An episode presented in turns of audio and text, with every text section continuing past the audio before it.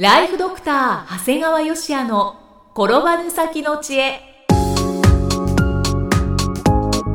ビジネス勉強マネープラン。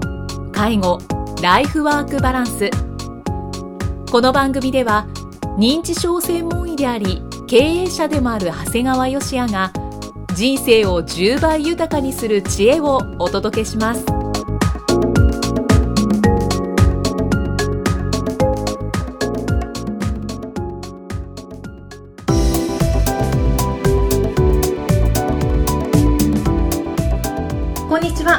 きみえです。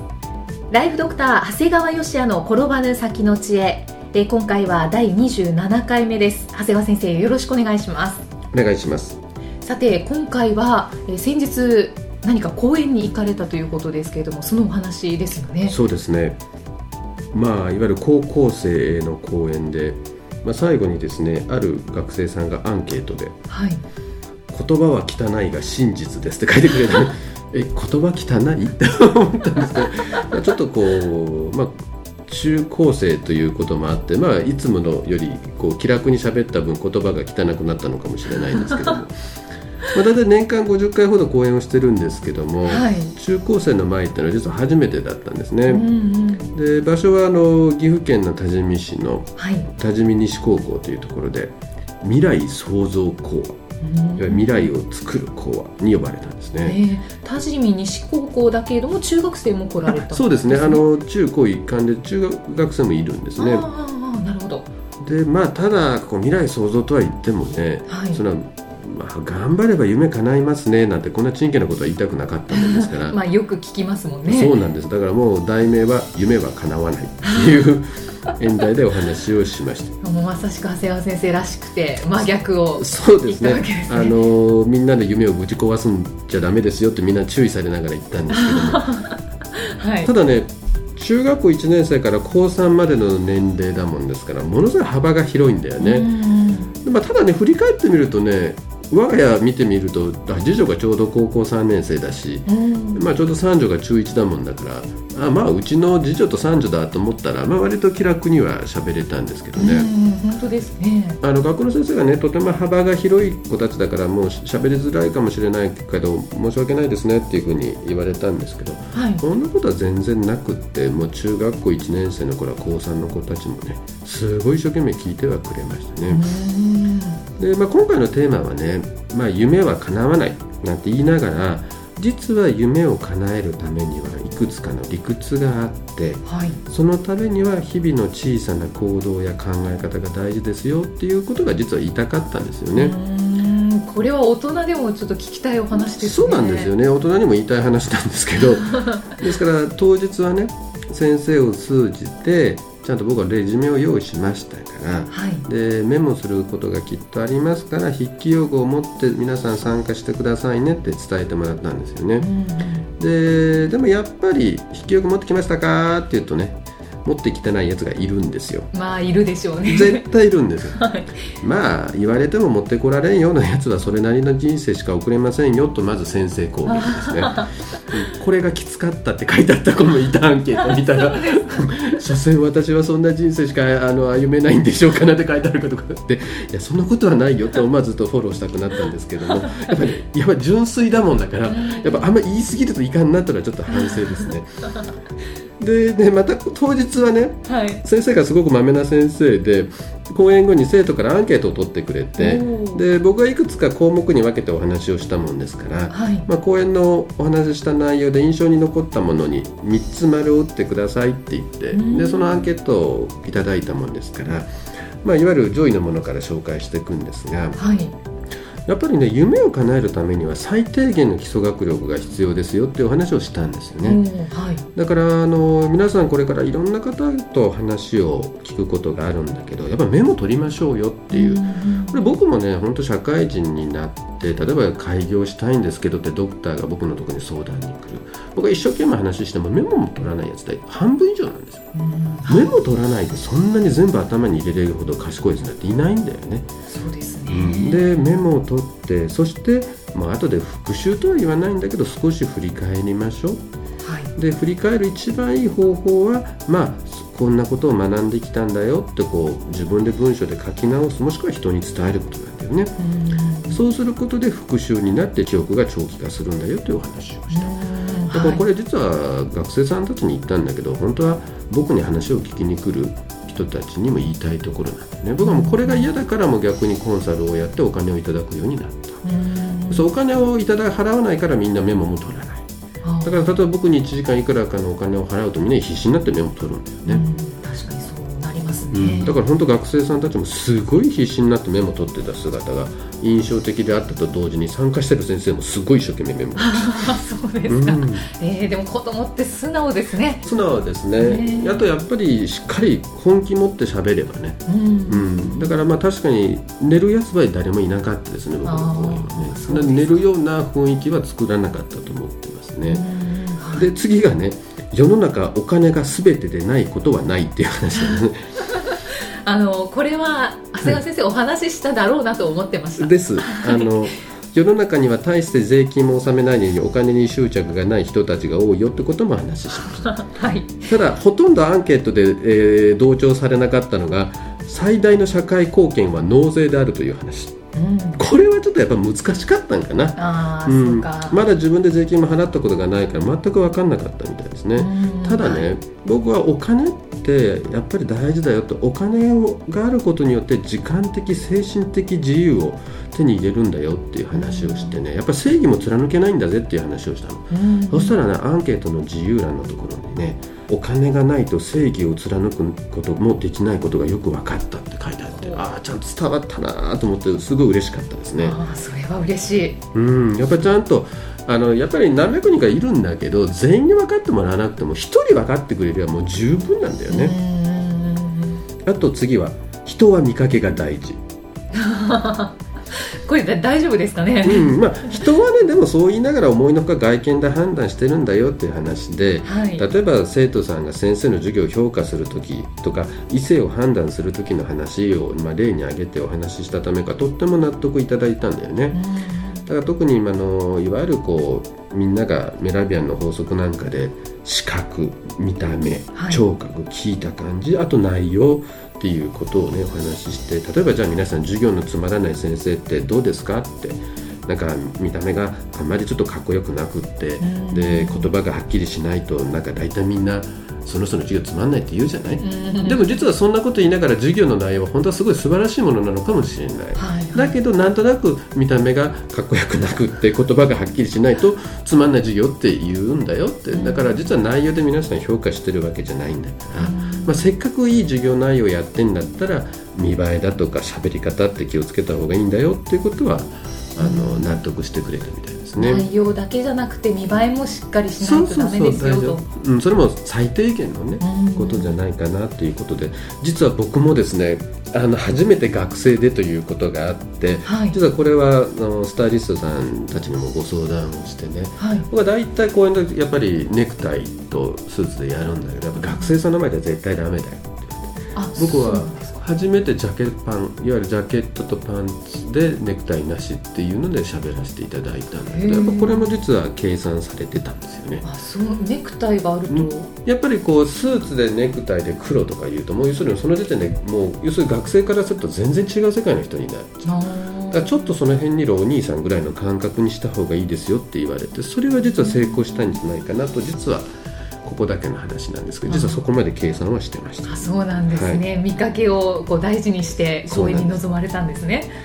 あとはやはり視覚や知識が武器になりますよっていうことは言いました。はい、ただやっぱり資格試験にはねこう通る方法が大事ですよと。うんうんだから試験に合格するにはこう問題集参考書じゃなくて問題集から勉強することが常識なんだよとかね。は数学は暗記科目なんだよなんていう、まあ、これは以前にも僕がこのポッドキャストでお話をしたんだけど、いはいまあ、自分っていうか、まあ、ある程度こう試験に通る人間からすれば当たり前のことなんだけどこれはなんかね急にメモ取っとったねみんな。へえそうですか、うん、だからできてない人は結構いるんだろうなと。うん多分勉強のやり方を自分で開拓できてないっていう学生さんが多いでしょうねね。だから一生懸命やりたいし時間もかけてるんだけど成果が出せてないような人間からするとあの数学暗記科目だなんて言われるとびっくりした人もいたみたいだね。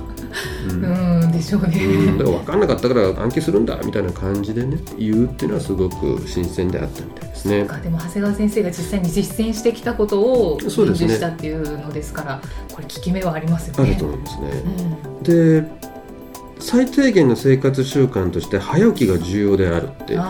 実はこんな当たり前のことなんだけど実はアンケート結果では第2位でした。あそうなんですね。ただあの僕はねちょっとこのことに関してはただ早起きは大事ですよなんてことを話しても絶対このアンケート2位にはならなかったと思うんですよ、うんうんはい。僕はねもうまず最初に言ったのはね絶対できる経営者は全員早起きだよ。うんうん。もうだから絶対そうなんだよ。もう朝仕事をするのは極めて効率的だし、悪いけど朝起きれないようなやつは何やってもダメだよって。うんうんだから、はい。早起きが大事じゃなくてもう早起きは実はもう夢叶えるための必須条件なんだよっていうこと。だからねみんなもね甘えてんだよね。だって起きようと思ったら起きれるわけ。うん。でもまあまあこれぐらいいいなと思って起きないだけの話で。でも逆に成功してる経営者全員朝早起きてんだってことが分かると起きようと思ったらみんな起きれるんですよ。うん。らそんだけのことなんだよね。だからそこが効きますねやっぱり。だからびかっ僕びっくりしました。これが2位っていうのがね。うんはい。でですね栄えある第1位はですねはい。タバコを吸うような人間にはなるな。へえ。これもね実は僕は単にね体に悪いから吸うのやめましょうよっていうことではやっぱこれも1位にならなかったと思うんですね。はい。僕は自分がビジネスで成功したっていうのはまずタバコ吸うやつを自分の仲間に入れなかったっていうことなんですね。はいだからやっぱりタバコを吸う人って結構不平不満言う人が多いもんだからそういう意味でも入れなかった。うんでやっぱりタバコを吸うような人っていうのはやっぱり親として社会人としての責任感が欠如しているよっていうことも言ったしあとやっぱり世の中はねタバコ吸わない人が中心で動いてんだよ。で偉い人はみんなタバコ吸わないんだから。で逆にタバコ吸うような人は平均年収も低いんだよなんてことを言ったんだけど、こういったことがね逆に体に悪いよなんて言葉よりも逆に共感を呼んだようです。こういうことをズバッと言われるともう納得しますよね、うん、ただねどうもタバコ吸う先生がいたみたいでこの話をした途端にある先生に一斉にみんなが視線を向けたんやね。そうですか。はいこれはまずいなと一瞬思ったんだけどここでめげたらねはい。学せっかく僕は学生さんにつ、ね、伝えてるのにいやまあ先生によってはそういう人もいますねなんて甘いこと言っちゃいけないもんでさらにはい。タバコを吸うようなやつは人間の、まあ、ちょっとこれは言いませんけどまるまるだって言ってとどめを刺したら大喝采でしたね。すごいですね。はい。言ったんですか？でいや本当に正直言うと言っちゃまずいなと思ったけどでももうやっぱ学生は純粋な目で聞いてるわけだよね、そこで先生はいいんですよなんて言ったらじゃあいいんだって、うん。いやここで俺の目の前で先生がいようがなんだろうが僕の意思は変わらない。タバコを吸うようでは人間にはなるなってやっぱり言い切ることでね。もしかしたら生涯タバコを吸わないっていうことの選択をしてくれる子がいるかもしれない。と思って言いましたね。はあ大喝采だったんですね。ですね。でねすごく嬉しかったのははい。まあもう当然なんだけどこんな集まりで質疑応答なんか絶対ないと思ったんですよ。だって体育館だよ。あまあそうですよね。で学年6学年いる子たちが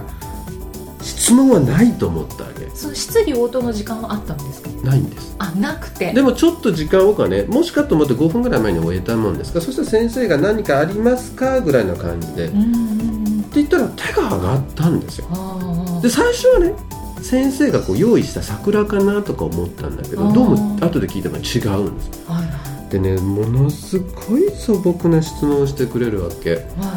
僕は私は実は夢を持ってるんだけど、うん。人にはあんまり話したくないんだけどどうですか？なんてこと言うわけ。はい。もうなんか涙出てくるぐらい純粋な質問でしょ？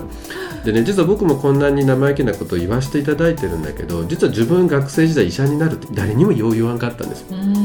だから今でこそこんなねあの大変なこと言ってるけど実は僕学生時代人に医者になるってよう言わんような人間だったんだよってお答えをした。ああそうなんですうんだからすごい本当にこの子の本心なんだろうなというふうにねそんな質問が5つぐらい出てねうん。あのすごい嬉しかったですね。嬉しかったとともに本当の質問だなと思ってねこれはねだからまああの偉そうに80分も長時間喋らせていただいたんだけどああ自分も学生時代こうだったなっていうのをすごく思わせてくれるようなねあの本当にいい生徒さんたちで、まあ皆さんの視線が痛かったですね。あもう純粋な あ目が一生懸命ですから一生懸命の視線に負けないようにやっぱりあの自分も本当のことをお話しできたと思いましたので。まああの本当にねバカな話なんだけどこの生徒さんが大好きになってねこの多治見西高校の子たちが大好きになって、まあ、確かにこうやって地域とあの学校が交わるってすごくいいことなんだろうなというふうに思いましたね。だからまあ本当に素晴らしい機会を与えていただいた学校の関係者の方々にはもう本当に感謝しておりますね。大人でも聞きたいお話この回で聞けましたけれど、はいまあただ長谷川節炸裂だったんだなというのとはいう気は、まあ、確かにアンケートで言葉汚いが真実ですわ ちょっとねうーんそんな汚かったかなとちょっと反省ですね。ねはい正直あの先生と、ね、関係者の方たちちょっとこうヒヤヒヤってしそうたしてたみたいですね。まあでもあの私自身も、はいあのいろんな回で、はいね、早起きは必要だとか、うん世の中お金は全てではないとか、そういう話を聞かせていただいてますけれどもなんかまとめて見直しをさせていただきましたし、またこう大人もねやっぱり取り入れるべきことが満載だなというふうに感じましたね。はい、面白いお話でした。長谷川先生今回もありがとうございました。ありがとうございました。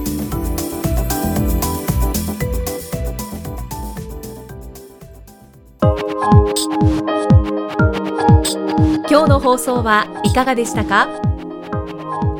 番組ではご感想や長谷川よしあへのご質問をお待ちしています。